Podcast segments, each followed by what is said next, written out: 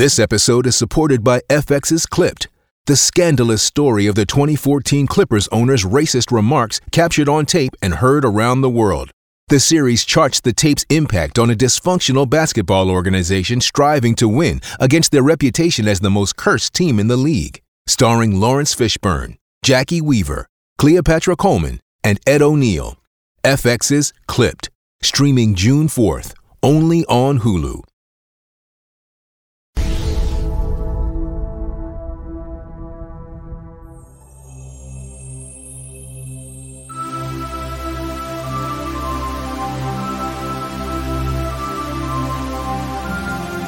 What is up, everybody? Welcome into it, the Rocky Top Rewind here on this Sunday evening. I'm Eric Cain, that is Brent Hubbs, and we welcome you to the Rocky Top Rewind here on the VolQuest YouTube channel and at VolQuest.com. Please like and subscribe to this channel, like this video. The goal is always to get 500 likes so we can get it in front of more Tennessee fans. And you can always do us a, a big favor by subscribing to uh, this channel as well. Brad, we got a big show coming up, man. Here in a matter of moments, we're going to speak with VFL Ron Slay. Man, that guy, he's he's everywhere right now. He's 1045 The Zone. He's SEC Network. He's calling games for ESPN. But you know he will have a whole lot to say about that Tennessee victory uh, over Duke to get on to the Sweet 16.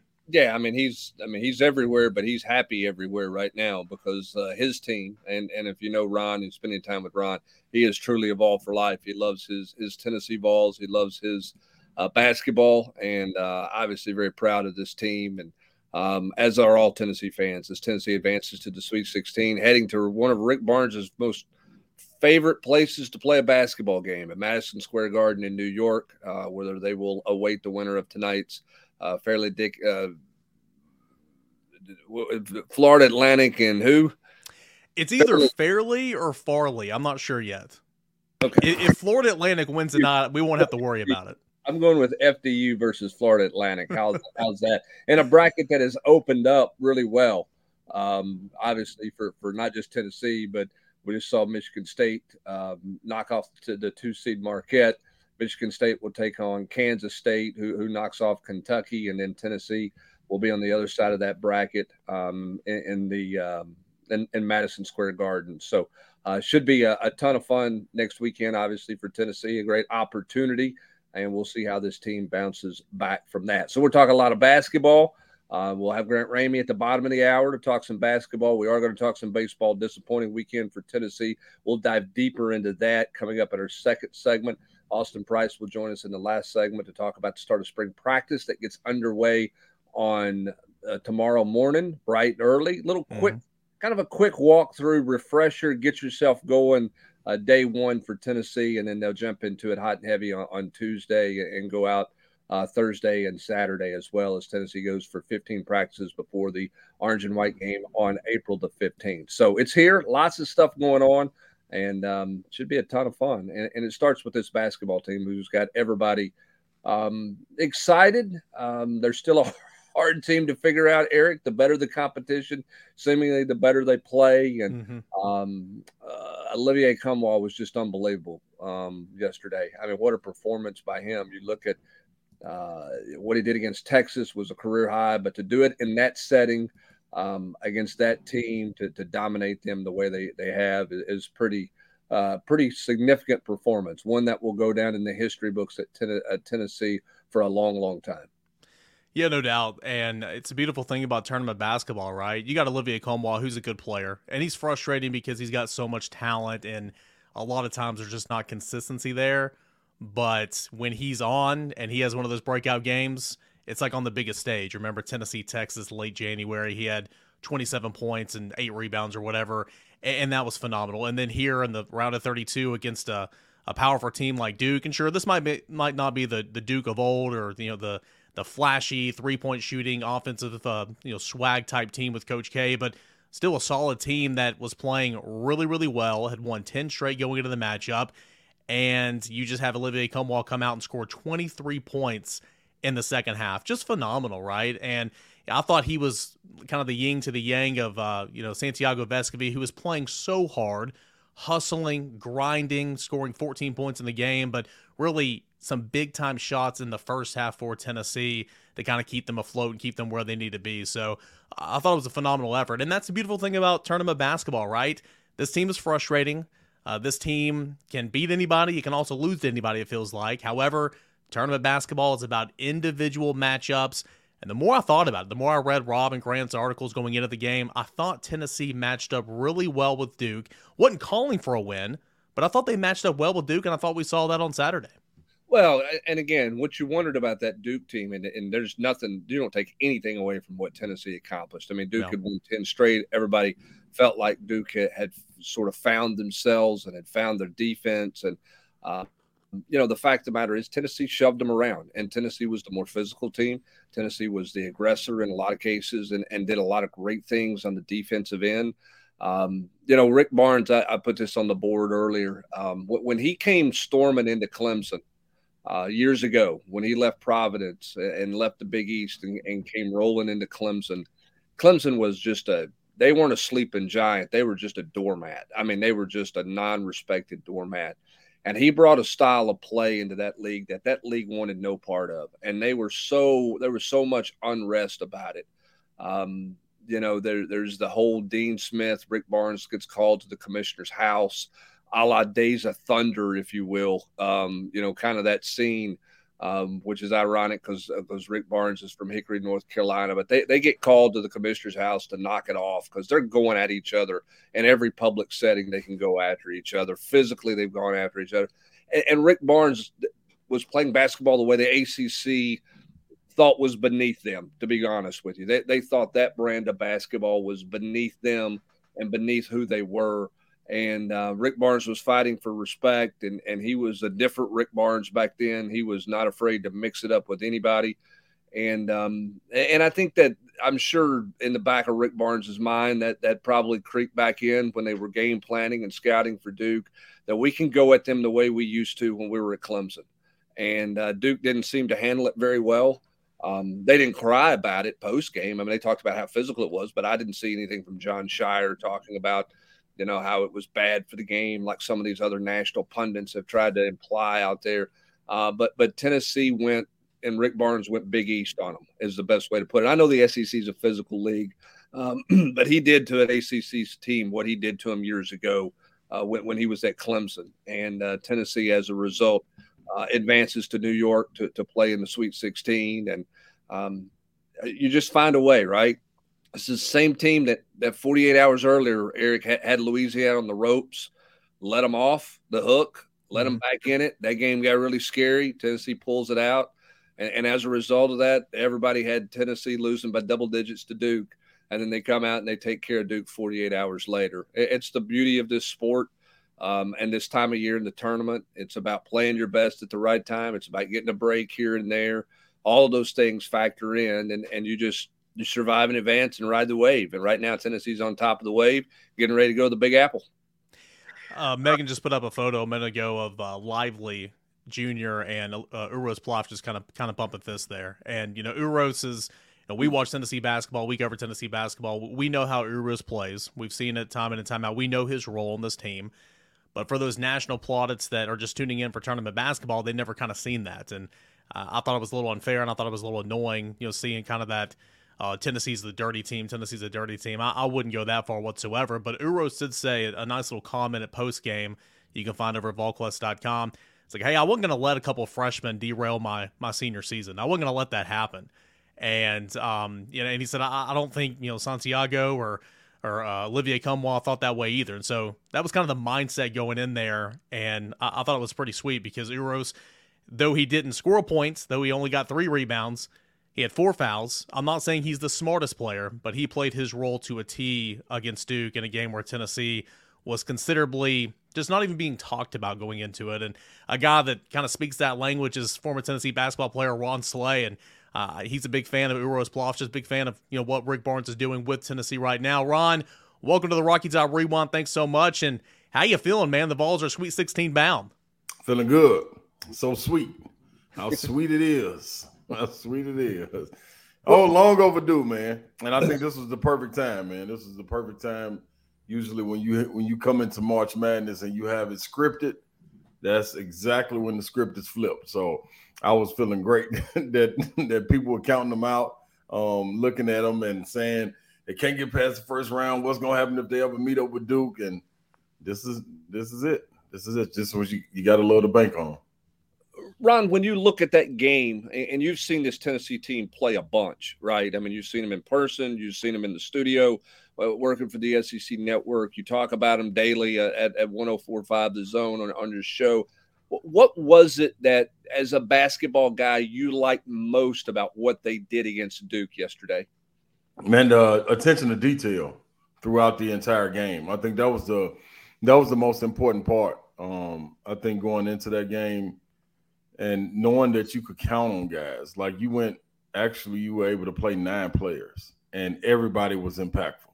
You know, even with blunders throughout the game, turnovers here and there, a couple of missed assignments, man, for the most part, you kind of felt that everybody was engaged the entire time. Even when a mistake was made, there was it wasn't a head drop, it was get right back and stay in tune to what everybody was trying to do. You saw it from the body language on the bench. You saw it from guys that were in the game, um, picking each other up, and then also just knowing who you were guarding and what you were trying to get to. And then on the offensive end, man, I thought everybody was aggressive. Um, that was the first time in a while that I saw the ball being rotated and guys attacking, attacking the rim, not attacking to pass. It was like they were attacking to try to get to their spot to score. If that was cut off, they were able to get it back out to other guys. And you know, everybody was still engaged trying to get back downhill. There was so many times that this team so selfish, unselfishly um, passes up good shots to try to get a great shot. I thought, man, yesterday they were looking for good shots and taking those good shots. Um, and you could live with that, especially when you got you playing a traditional style of basketball with two bigs. Sometimes the best, the best, um, the best chance you have is putting it on the rim you know, and let those guys get down there and bang and use that size and length. And they were able to do that. We got Wayne saying the boom boom room king is here. Tony saying love Slay, a great VFL.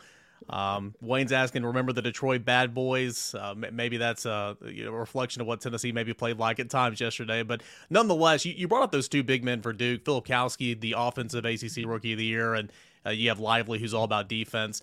One of my favorite stats from the Louisiana game was Jonas Aidoo was plus 15 on the court, scored 6 mm-hmm. points.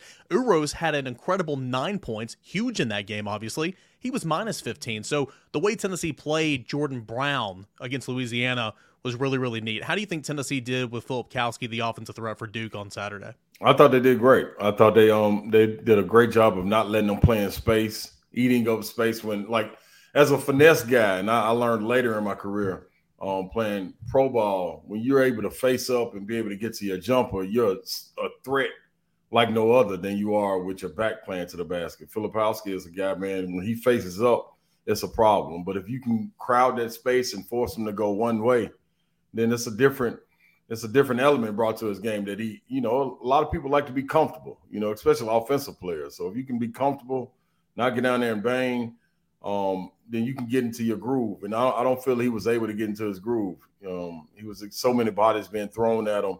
I thought they did a terrific job of guarding him and then making him defend on the other end. It was a lot of time they was posting up and they still wasn't even um, guys still wasn't getting the ball, but they were posting up, making him be engaged, putting him in the pick and roll action. So it was no rest for him at all. So I thought that was that was big time, man. And that that's the thing. When you I'm more I'm more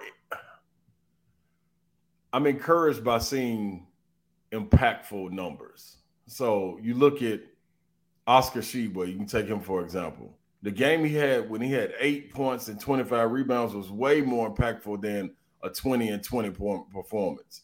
You know what I'm saying? Because of the timing of the buckets and Josiah, some of his jumpers, like you take Julian Phillips from the game, like those two dunks momentum wise were humongous. It was like he had 10 points.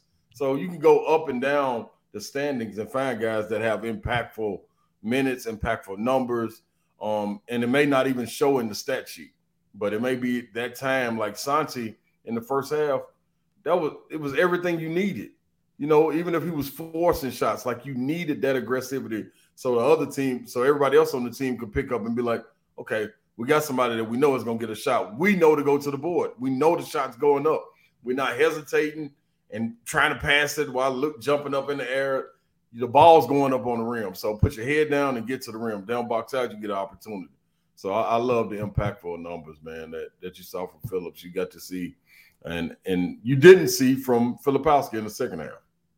Ron, what do you make of all the discussion about Tennessee from a physicality standpoint? Charles Barkley says it's great that that, that Tennessee did exactly what they had to do. It was it was it was the right brand of basketball. They were tremendous in how they played. Other people will say, you know, it was too physical, this, that, and the other. You, have seen this league. You know the physicality of this league. You know the, the, the game. What do you make of that, or do you think that's just people looking for a topic to talk about right now?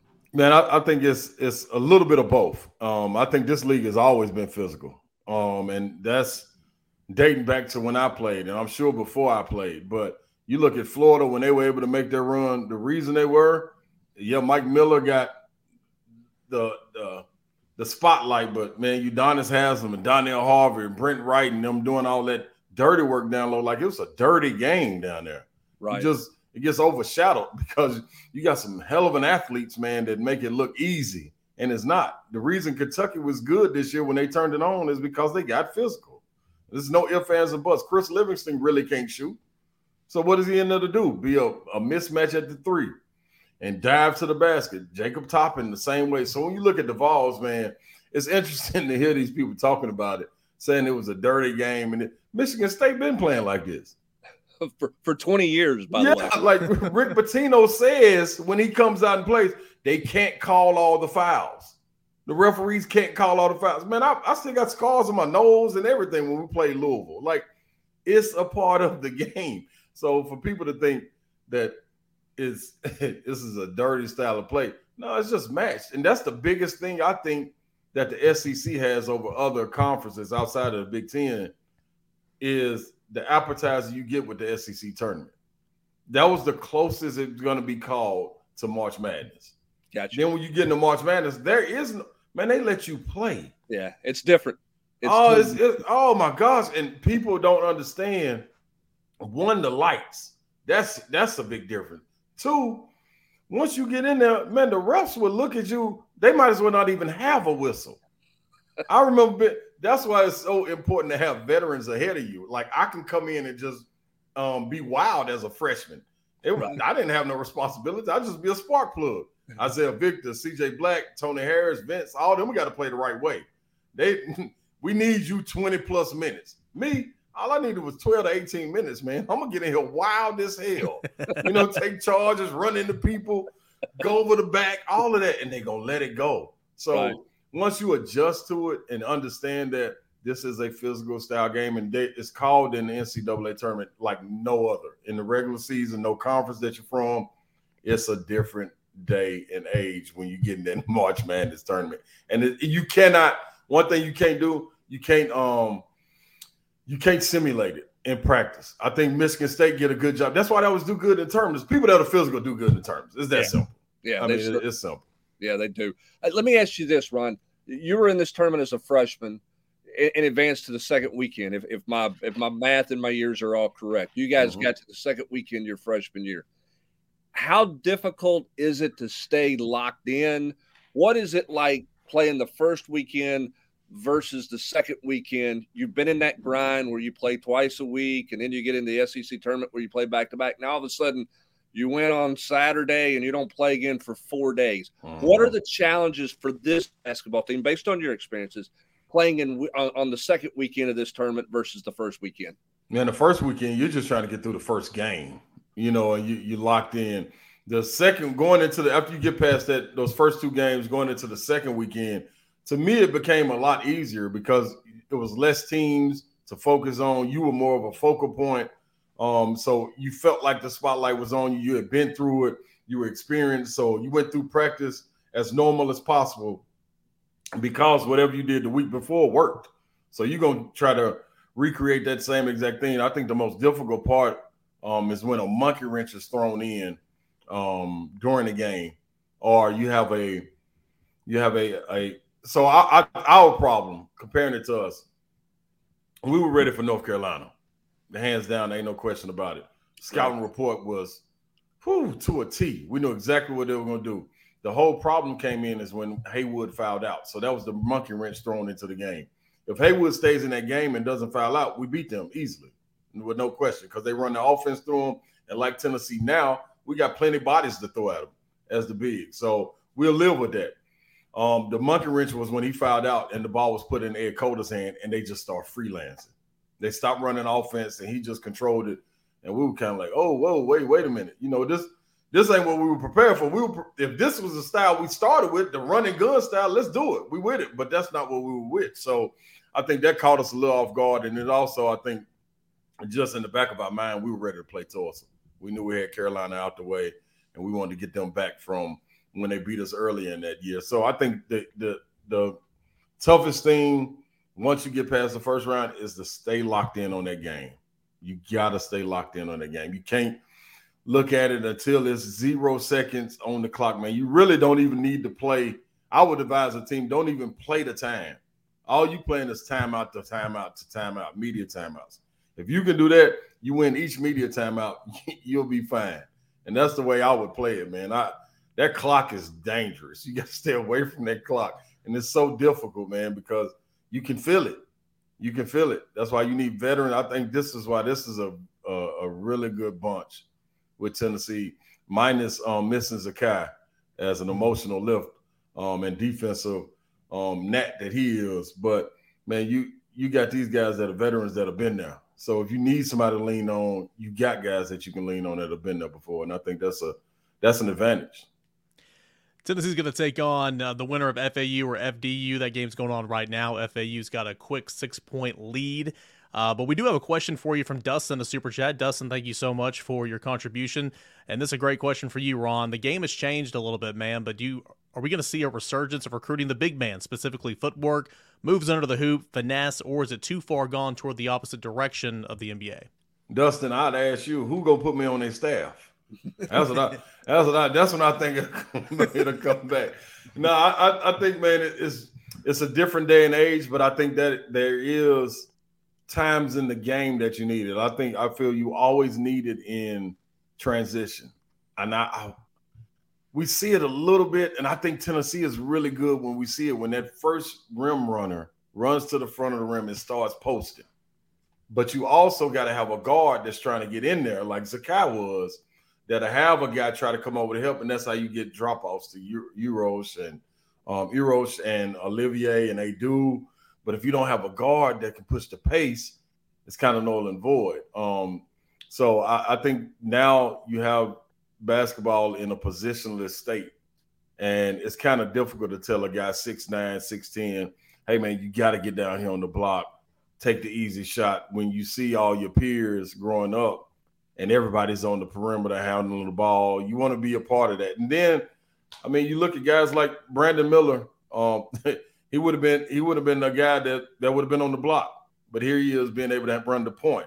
The Victor, I don't even know how you say his name from France, seven four whoever would have thought we would have been in the time and age where we would have been running the one through the four instead of playing the five. So it's kind of evolving. Um, that's a little bit of the game, but it is a place for guys like Tobe Awaka, um, Grant Williams to get in there and be able to use your footwork when you're undersized. I think you more so get it with undersized guys now than you do with guys that are 6'10, 6'11 trying to use footwork. And I, I think it is it's going to be difficult to go back to that, man, because it, it's a trickle down effect. Whatever the NBA um, adopts, that's kind of what everybody else goes through college and then on down the, the grassroots. So it's going to be hard, Dustin, man, to to get that back. But I hope I hope so because I mean the boom boom room will have mothballs in it if we don't get somebody to come down there and go to work. He is the owner, CEO, captain of the Boom Boom Room. That is Ron Slay. You can catch him on 1045 The Zone, 3HL, 3 to 6, and uh, ESPN, SEC Network. Dudes everywhere, man. Ron, appreciate it, man. And of course, VFL Ron Slay. Thanks Earn so much. my time man. up, man. What happened? hey, you can stay on the whole hour if you need if you need it. I got more questions. We can still roll. We tell some old stories, right? Hey, I'm always with it, Brent. You know that, we man. Can, we can talk about pizzas in Hawaii. We can talk about all kinds of things. yeah, we'll save that for the after um the after party version. Yeah, we'll save that one for the after party off the air. That's for sure, my man. Hey, I know you're swamped, man. We we definitely appreciate. It. Congratulations yeah, thanks, on everything that, that you've done. You were you've been fantastic on the network on the SEC network. Slate rods, baby. I'm telling you, you keep doing your thing, man. It's great to see you uh, evolve and grow and, and become national. So keep those suits clean, and, and we look forward to you on the airways, my man. Appreciate it. I'm challenging Stack, man. I'm, I'm challenging Stackhouse somehow, some way. there you go. All right, Thanks, brother. Appreciate you, man. That is VFL Ron Slay, and uh, kind of out the door here. We'll, we'll talk more hoops. Don't worry. We got Grant coming on in about 10 minutes. Wayne says, Hey, Vols need another elite guard. Guard play in March is extremely important. Go Vols. Wayne, could not agree more. Thanks so much for uh, your contribution to the show. Appreciate all you guys. We'll come back, talk a little baseball. We'll talk hoops. We'll talk football, spring practice. Go back and, and listen and watch the Ron Slay. That was that was awesome. Love to get him on again, hopefully uh, before basketball season's over. But uh, before we get into all that, let me tell you about our friends over at MyBookie. March Madness, it's officially begun. Hey, Tennessee's on to the Sweet 16. It's time for you to shoot your shot and score big with a nonstop action over at MyBookie. Whether you're filling out brackets, betting on the eventual national championship winner, or simply looking for a player for game props, MyBookie has got you covered. Getting started with MyBookie is super simple. Visit the website online, make your first deposit, use the promo code VolQuest to claim an exclusive deposit bonus. That's promo code VolQuest, V O L Q U E S T, to claim your extra money on top of your initial deposit. With hundreds and thousands of prizes for March Madness and weekly blackjack tournaments, turn your game day into a payday over at MyBookie. Bet anything, anytime, anywhere with MyBookie. More coming up on the Rocky Top Rewind when we return.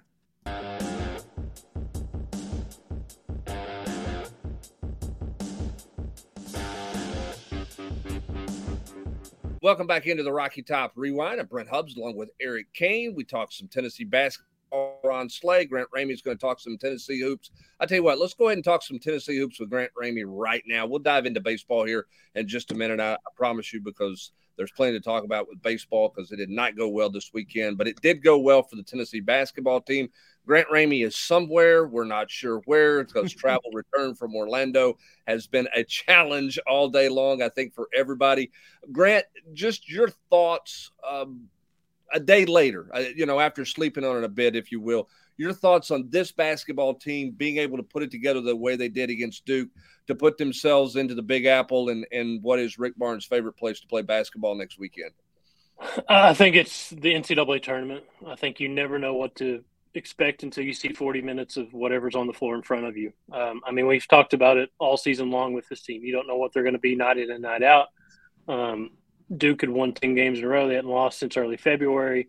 Um, they were in a similar position it felt like Tennessee was in a year ago, where Tennessee had won eight in a row going in. They'd won their conference tournament. They're red hot. Then you run into, into a team in the second day of the tournament. I think when you're in this tournament, you need to remember what it feels like to get punched in the mouth and know how to punch back. And when you ha- when you haven't lost in a long time, and somebody comes out and kind of puts it on you early and sets the tone physically and in terms of aggression and just getting after it, it's kind of hard to respond. And and once you do respond, it's you know, are you down? How much time's left? You're starting to count possessions. You're starting to worry about your season ending uh, if you don't come up with the right response. So I think Tennessee came out the aggressor, the underdog. I think they love that role. Uh, they love being doubted. They love nobody kind of picking them or being in their corner. They want it to be them against the world. Um, it's been that way basically since you know February 1st when the calendar flipped over and they went to Florida and lost and started that stretch of whatever it was six out of their last 13 that they had lost or seven whatever it was going into the uh, the NCAA tournament. So they found a way to win two games and, and it, that's just the tournament. You, you never know what you're going to get till you get there and see what the matchups are and just see how it plays out. And they're still alive. They've made an improbable kind of nobody thought they were going to make a run to the Sweet 16. You knew they had the talent. It was just a question of which team was going to show up. Great look at this game, and there's there's a lot of storylines. The physicality, obviously, Santiago Vescovi in the first half was phenomenal. Uh, limiting the turnovers went from 18 against Louisiana to only nine in the game. That was that was big, but I mean, Olivier Nkamhoua, 23 points in the second half, and you know he had this type of effort against Texas. Huge, huge game uh, for the Volunteers. Then, I mean, we we shouldn't expect him to score 20 plus every single game, but I mean, he was on another planet the other day. And it, it felt very much like that Texas game. And when he's playing at that level, and obviously you're not going to expect him to play consistently at that level, Tennessee can beat anybody in the country. If you can beat Texas, if you can beat Duke, you can play with anybody in the country. To do it in March on that stage, it's one thing to do it at home in front of a sold out, crowd and, and you got all the momentum behind you and whatever. In January, it's a completely different animal to do it in March in a gym where Tennessee probably had the noise factor in their favor, but I don't think Tennessee fans had the numbers factor uh, in terms of how many people were in that gym uh, wearing Tennessee colors. So to do it on a neutral floor in March with your season on the line against a blue blood, you know, brand name opponent like Duke, and for him to hit the shots that he did to extend the lead or to just match a shot that Duke had on the other end, it felt like anytime Duke had an answer, uh, Olivier came down and hit a huge shot, and it was the threes, it was a dunk, it was that crazy and one where he's falling away from or he's falling down toward the baseline. Uh, when he plays like that, this team is really, really hard to beat. Yeah, Grant. I mean, I think that's the thing that stands out, and, and obviously Santi would in, in what they did in that run at the end of the first half to not let the game get away from them should not get lost. But in the second half, Duke had a five nothing run um, before right around the first media timeout. After that, they didn't have basically back to back buckets. I mean, Duke, Tennessee answered everything, which is really something that I wondered whether this team could do it when you look at what happened to them at Auburn to close out the game, Missouri the last two minutes. Was it all Olivier? Is that why? Or what was different about this team to where they answered the bell in the closing minutes of a game and did not get, did not have one of those late droughts like we saw after Zakai got hurt? I think Olivier gets the biggest shine, but I think in no way was it only Olivier. Santi hit some huge shots until Olivier started to take over in that second half. Santi was the story of that game because he was so in control on both ends. And Eric pointed out, and I should have mentioned it, or I should have touched on it. They had four turnovers in the first eight minutes, and I think they might have had, I don't know, five turnovers over the next 32 minutes. I can't remember what their total was, but it was under 10, and they forced 15 from Duke. But it was Olivier hitting shots. It was Santi hitting shots. It was Santi being in control. I mean, Josiah didn't really play well in the first half, but you look at his stat line at the end of the night, he had seven points, he had five rebounds, he had four assists, he had three steals. I mean, that's affecting the game every way you can affect it, and he didn't shoot it particularly well. Uh, Jonas Aidoo blocking shots on the baseline. I mean, that's a Durham, North Carolina guy that never got a Duke offer. He grew up a North Carolina Tar Heel fan.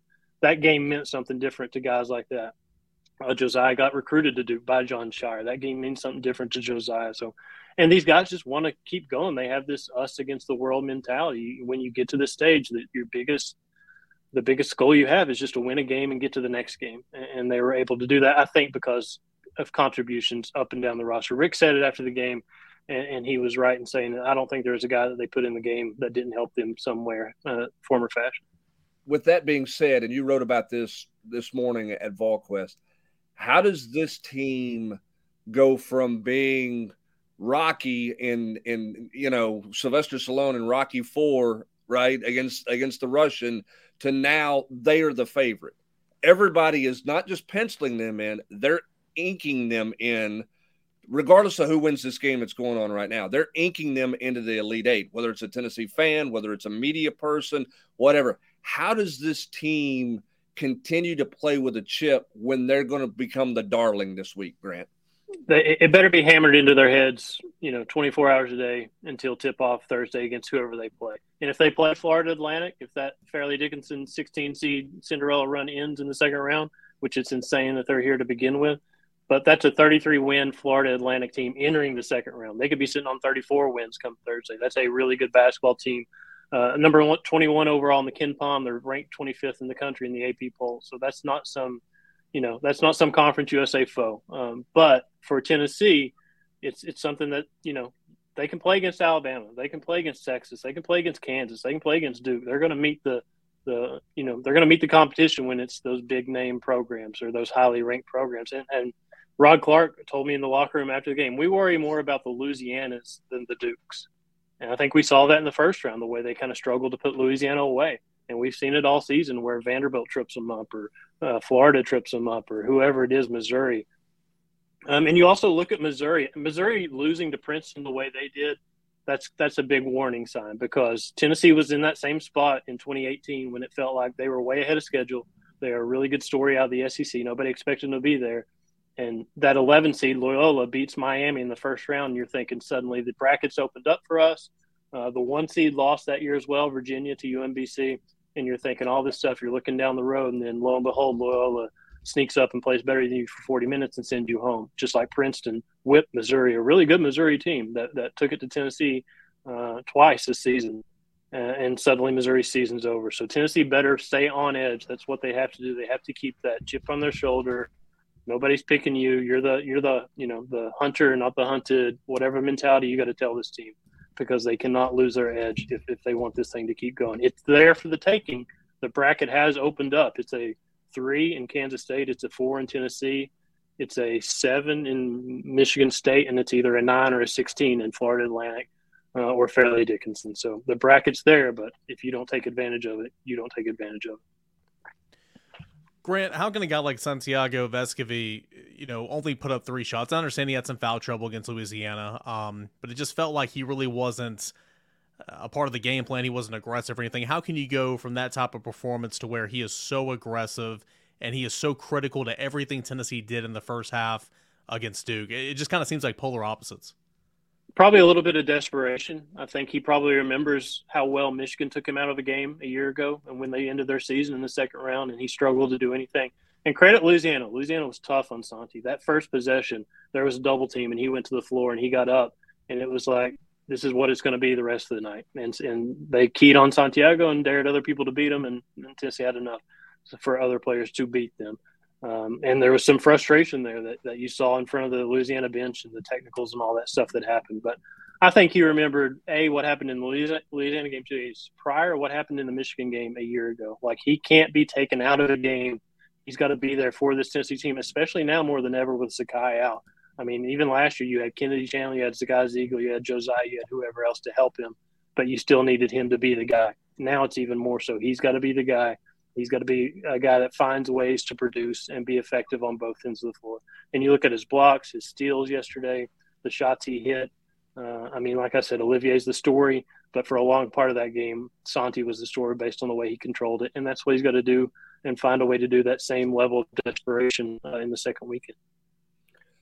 Can Olivier put it back to back? And I'm not saying he's got to score 27 and 28, 29 points, but but can he continue to be you know, that aggressive. I mean, we've seen some games where Grant he's shot double digit shots, and we've seen some games where, you know, he shot more three point shots than he has, you know, layups, if you will. It is was I guess I'm asking probably the unanswerable question. Is, is there any consistency to come out of what he did on that stage with the world watching?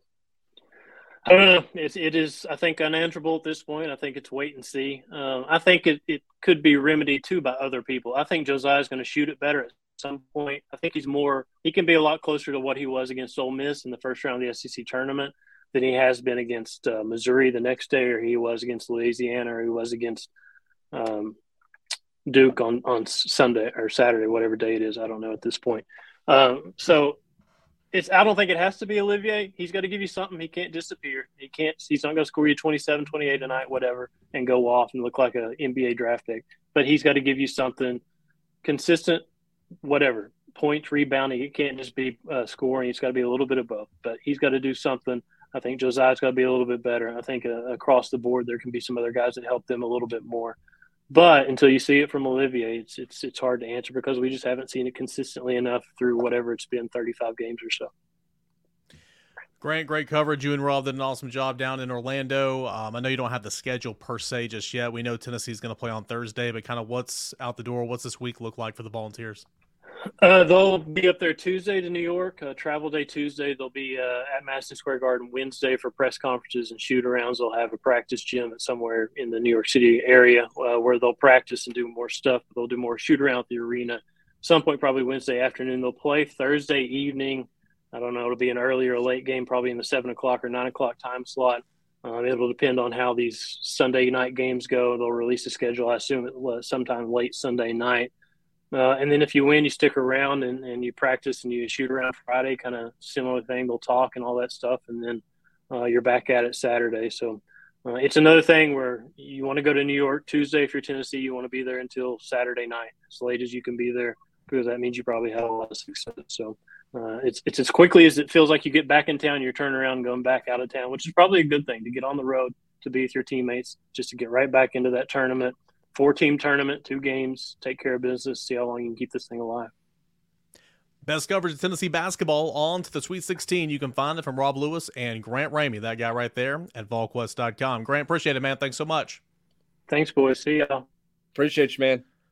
All right, we'll continue talking a little Tennessee tra- hoops. travel hat game, by the way, if you were curious. For those, what?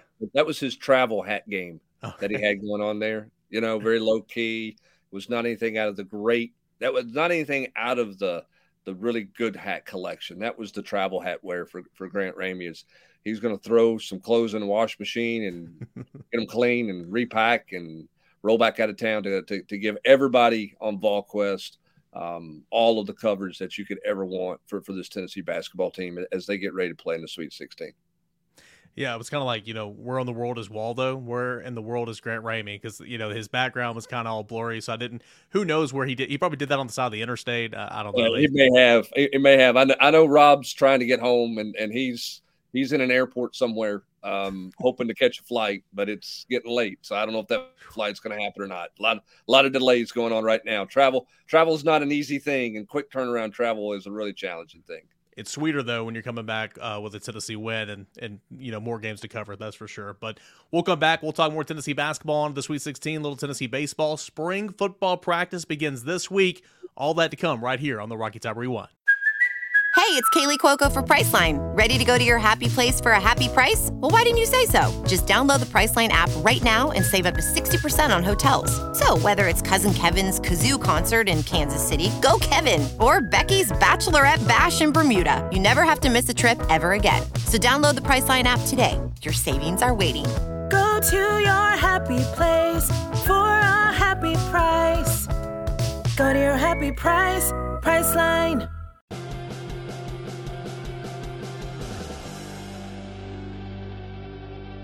Hubbs Eric Cain. While it went well for the Tennessee uh, basketball team to get to uh, New York in the Sweet 16, it was a rough trip to Missouri for the Tennessee baseball team, Eric Cain. This is supposed to be, and look, there's no panic here, right? This season's not a wash. It's not over. They're not going to not make it to, um, you know, Hoover, and nobody's talking about all that stuff right now. So everybody just slow the brakes there. But this is a series. When you looked at it on the schedule, you thought, go get that series on the road because you know what's coming down the schedule next. And Eric, they just did not play very well. They didn't give themselves a chance to win any of the three games in Missouri. Your biggest takeaway on what you saw out of this baseball team getting swept at Missouri this weekend?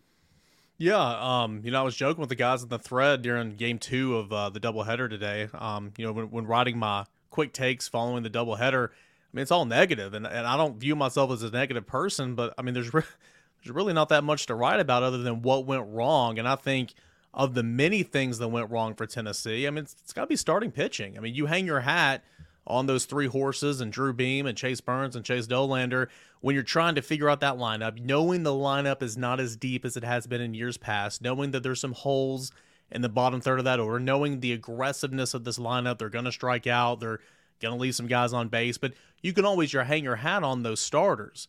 Well, Chase Dollander got served up for four in the first inning on Friday night. Chase Burns, some self-inflicting wounds uh, for for Drew Beam in his start in the third inning, and and then for Chase Burns, he had ten strikeouts, but still got tagged up a little bit and didn't have much defense behind him. So um, that was my biggest takeaway. The starting pitching was not crisp. Um, it was it was not as sharp as it should have been. And let's give Missouri credit. This is not the worst team in the SEC East. Tennessee played like the worst team in the SEC East this weekend for sure. But there's some hitters, there's some veterans in that Missouri lineup. I'm not saying they're going to go postseason play, but they were ready for Tennessee. They controlled the elements to the best of their abilities, and and they they just whipped Tennessee on a weekend where nothing went right. And as you pointed out, season's not over. Calm down, take a deep breath, but you come back.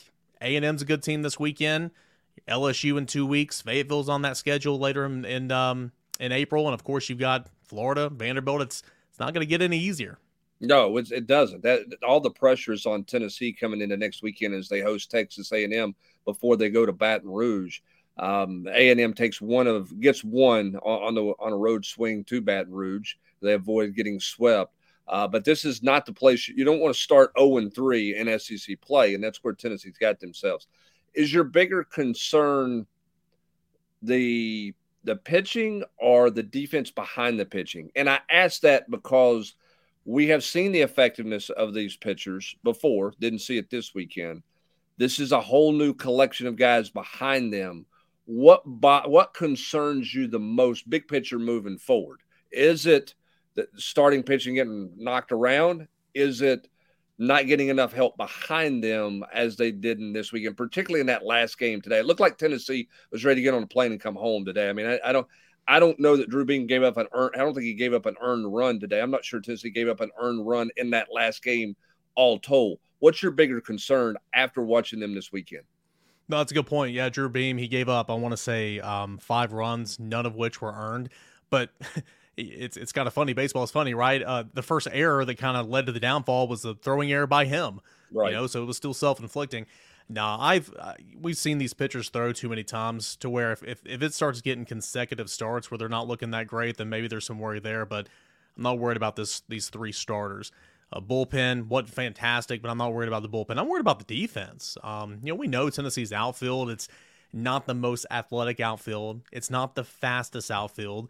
And the guys they want to play, Kavares Tears, you know, uh, Dylan Dreiling, those guys can hit, but they're they're not great in the field. The guys that they feel comfortable playing, and Christian Scott, who got the start in Game Three, and Cal Booker, uh, they, they they just can't keep going over at the plate. So that, that that's kind of the dilemma there. But uh, you had some bad play in the outfield, and I understand Friday was just atrocious. I mean, there was you know 30 mile an hour winds. It was tough to play anywhere. I get all that, but you have Maui Ahuna that can't catch a simple pop up in the infield. I mean, that's that's concerning to me. You have Blake Burke that had his foot off the bag twice today, one of which was an error that led to a run. Um, you had Christian Moore that dropped a simple flip from from Maui to, to to Moore at the bag at second base to get out of an inning, just dropped it. I mean, that's the concerning thing right now. And again, I'm not saying the season's over, and I, I don't want you to believe that either. But I mean that that that's alarming when your lineup is not as deep, and obviously you don't have your best stuff on the road in SEC play. So pitching staff, they need to figure, they need to you know get back in gear, which I'm sure they will. But the defense is the bigger concern for me.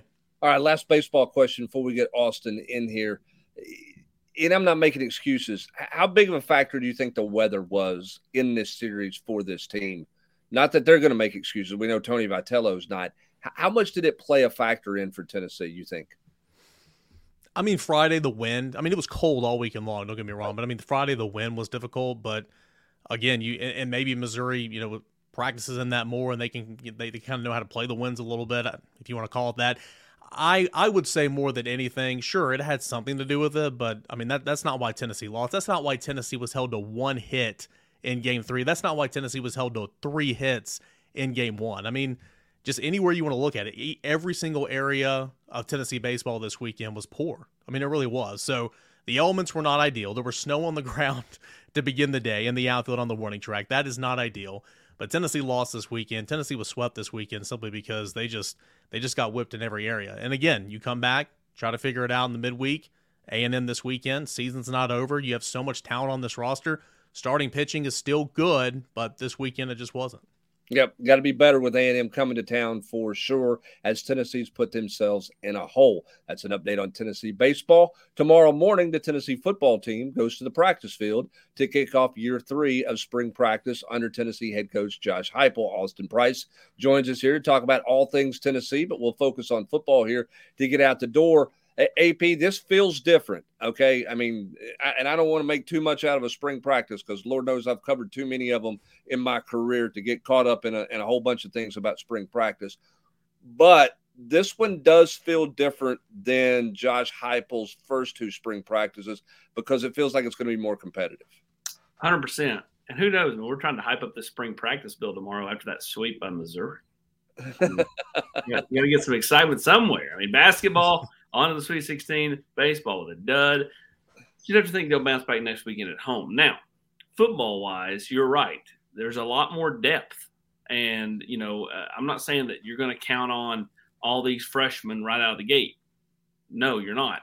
But when you get to the third linebacker and the fourth linebacker and the fifth linebacker, a year ago, there was a significant drop off. Two years ago, I've made this joke for 400 times and I'll make it 401. The three of us were playing as the third, fourth, and fifth linebacker, sometimes as the first and second.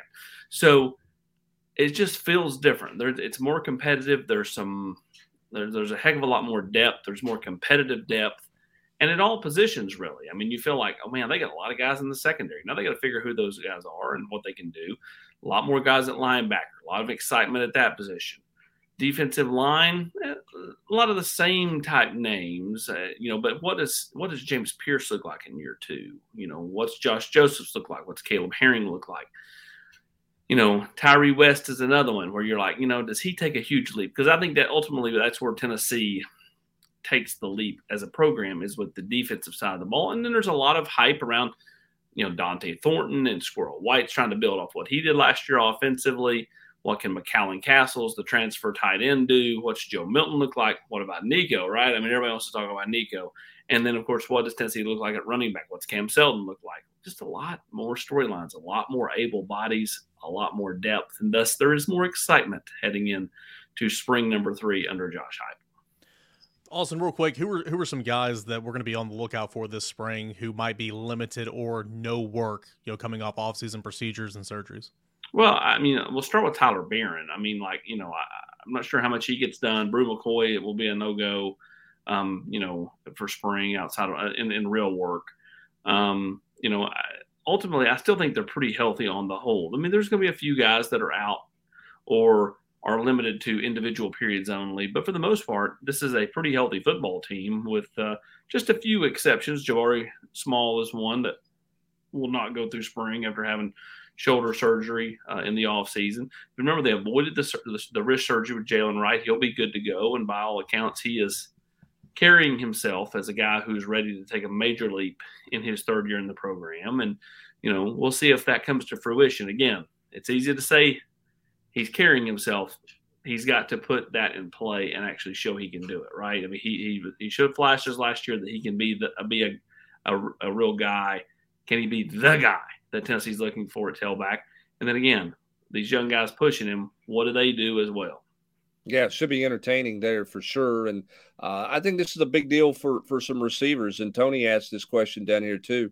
Uh, if, if, Bruce Squirrel and Thornton start at receiver, how does Ramel Keyton see the field, barring injury from someone? think he's earned playing time, a lot of playing time. How does he get on the field? Keaton has proven himself, Austin. I think he's. I think they find a way to get him some snaps because you can you feel comfortable with him. But then what about a Caleb Webb? You know what? What about um, some of these guys who, who, did not play last year, uh, who are in year two, to go along with a Nathan Leacock. This feels like a big spring for some of those guys not named Bruce Squirrel and Thornton. Fair or not fair? Oh, 100% it's fair. And and let's face it, in today's world, Hubbs, if you don't play right out the gate, what's everybody's natural reaction if you're the player? Oh, man, I'm not playing. I got to go somewhere else. You know, and so if those guys can't be a factor and can't get on the field, how much do they get the itch to bolt out of here after this coming year? You know you're losing Bru. you know you're losing Ramel Keyton. Dante Thornton with a good year could be a one and done type guy. You know, and again, I, it's you know, I mean, we're getting putting the cart ahead of the horse right now. Dante Thornton's done very little at Oregon, but he shows massive promise. Showed huge promise at the end of the year. By that point, he was done in Eugene, ready to move on what does he do in year one here, right? I mean, what kind of impact does he have? I think they get Ramel Keyton on the field because I think Squirrel can be slot, Dante can be slot. So if you're giving one of those guys a break, Ramel's in the game. If Bru has to not play, Ramel's in the game. Like I, I think Ramel is a guy who's just a glue guy for you. Uh, you know, a teammate, a consummate teammate, consummate pro. Um, you know, but I mean, with those younger receivers, talking about, you know, Chaz Nimrod, Caleb Webb, you know, one does have to wonder, especially with Brute, with uh, Squirrel, who is in their class making an impact, do they get antsy if they don't play? That That's going to be the question with all players across all positions at every school in America. If you don't play significant time by the time you're done with your sophomore or red shirt freshman year, which means you've been in the program for two years, do you sit back and and and give it a go in year three, or do you get antsy and bolt? I you know uh, it, it's going to be interesting to kind of see how that plays out because I think Josh Heupel, Joey Halzle, they're going to have to find a way to get those guys involved somehow, or they can lose them long term because I think mentally you can lose them in a hurry if they're not playing this fall. Now, again, this spring they're going to get plenty of reps. They're going to catch balls. They'll be fine this spring. It's what when it when it gets two weeks in the fall camp and everything starts getting pared down. When we get two weeks into the season and it's really pared down, where are those players at? Are they a factor or are they watching? You know, Austin, it's funny. Like Tennessee is Tennessee is trying to replace a who should have been a Heisman finalist and Hendon Hooker quarterback. Yeah. And it's like I'm not even worried about the quarterback position because we kind of know who Joe is.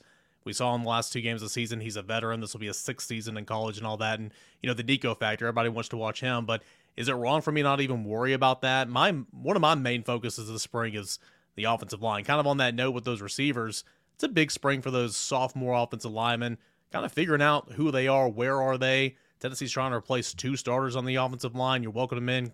Keurig, is he a guard, a tackle? John Campbell, is he right side, left side?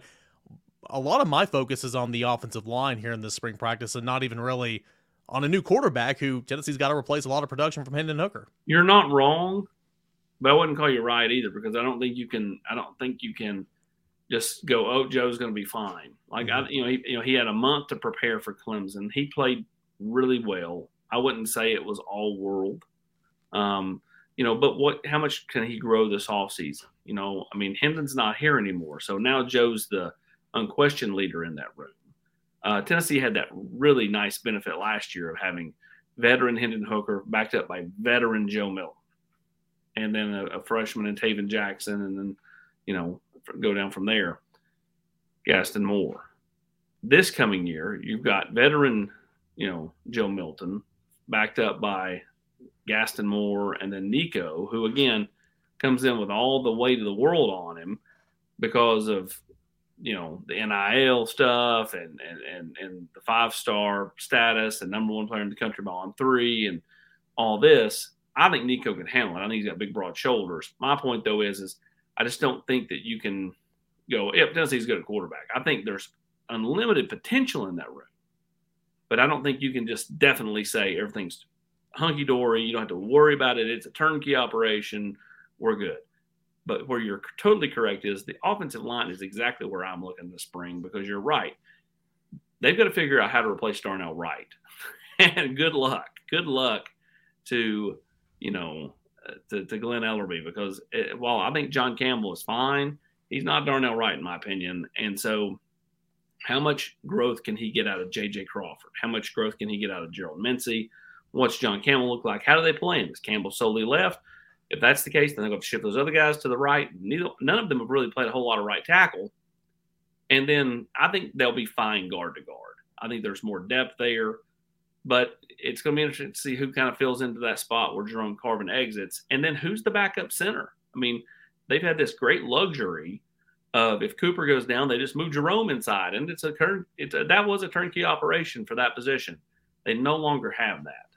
And so, um, you know, I, I, think this offensive line stuff is going to be really fascinating to watch and watch it play out this spring, into the summer, and into fall. All right, last question here before we get out the door. Dustin's got one for us here. Thanks for the super chat, Dustin. Do we continue to see more under center and short yardage situations like we did in year two with Hendon Hooker? It seemed to be productive in addition to some of the other sneaky formations that they run. Do you think they stay under center with a big Joe Milton in short yardage, JP? I, think there's a real chance that they do. And let's face it, Joe's a big body. Um, you know, the, the key to this, this quarterback, you know, sneaks though is being able to get low. Can Joe get that low? I mean, he's just so big. I mean, you know, that, that that's again something that I think you have to see to kind of understand it. Hendon was really good at it, but again, now that you know you don't have you know it's not against the rules to come in there and you know for Jaylen Wright to come in there and push Joe Milton, um, you know from behind. I, I, think you still see a lot of under center stuff, especially in short yardage. And I think Tennessee would be wise to do so. That was part of their uh, their trademark a year ago was the ability to pick up short yardage, which in year one it was not their trademark. They really kind of perfected that last year. Can they have similar success? I guess time will tell. Yeah, offset I. Um, one of the things that worked short yardage was Darnell Wright and Jerome Carvin to run behind, which were two veterans there. Uh, but you've got the Jalen Hurts effect, Eric. I mean, everybody's looking at what the Eagles do in short yardage stuff. It's a copycat world. A lot of people are going to look at that and say, "Hey, can I do things? Can I can I incorporate some of that stuff into my world. So I don't think the under center stuff will be every time, but I don't think they'll completely go away with it, particularly when you have a legendary head coach say after a game, our, our guys didn't know what that was when Tennessee lined up in an offset I formation. So I, I think it's only going to continue there, Eric. Yeah, no doubt. But then another question, and we won't have the answer to this until next football season because we won't see any of it in spring practice or fall camp. If they go offset I, who's going to be the running back, right? Is it going to be a, a tight end? Out there. You're right. Yeah, exactly. So uh, a lot of questions, and hopefully we get some answers. We get a good idea about some of those in spring practice, and all that starts tomorrow for Tennessee football. A lot going on right now. Some scores of interest out the door. Um, in pressing matters, USA is leading Cuba seven to one in the semifinals of the World Baseball Classic. But more importantly, it is FAU leading FDU 32-25 at halftime. The winner will take on Tennessee in the Sweet 16. Hey Hubbard, yeah, dress warm in the morning. Yes, I will. Trust me. I, there's a good chance I will have a toboggan and multiple layers on for our two periods of early early practice viewing uh, as Tennessee hits the practice field. I bet they're inside in the morning. How about that? I bet they're inside. I'm for they're inside. I'm yeah for that. I'm all in for the inside in the morning. I'm taking a chance on. I'm saying they're inside. We don't have to worry about it tomorrow, which means you can wear a Peter Millar something tomorrow indoors. AP, life's good for you. Hubbs, if I'm wearing it, it's likely Peter Millar. Be sure to like this button, or pre- be sure to hit the like button here on this video. Let's get in front of more Tennessee fans. Please subscribe to the VolQuest uh, channel on YouTube, and as always, subscribe to us over at VolQuest.com in the General's Quarters. Great deal, twenty nine ninety nine, and uh, you can be a part of the VolQuest family. A lot going on right now, including Tennessee in the Sweet 16. No better time to be a member of the site. For Grant Ramey, Ron Slay, Austin Price, Brent Hubbs, I'm Eric Cain. Appreciate you guys, as always, for tuning in to the Rocky Top Rewind.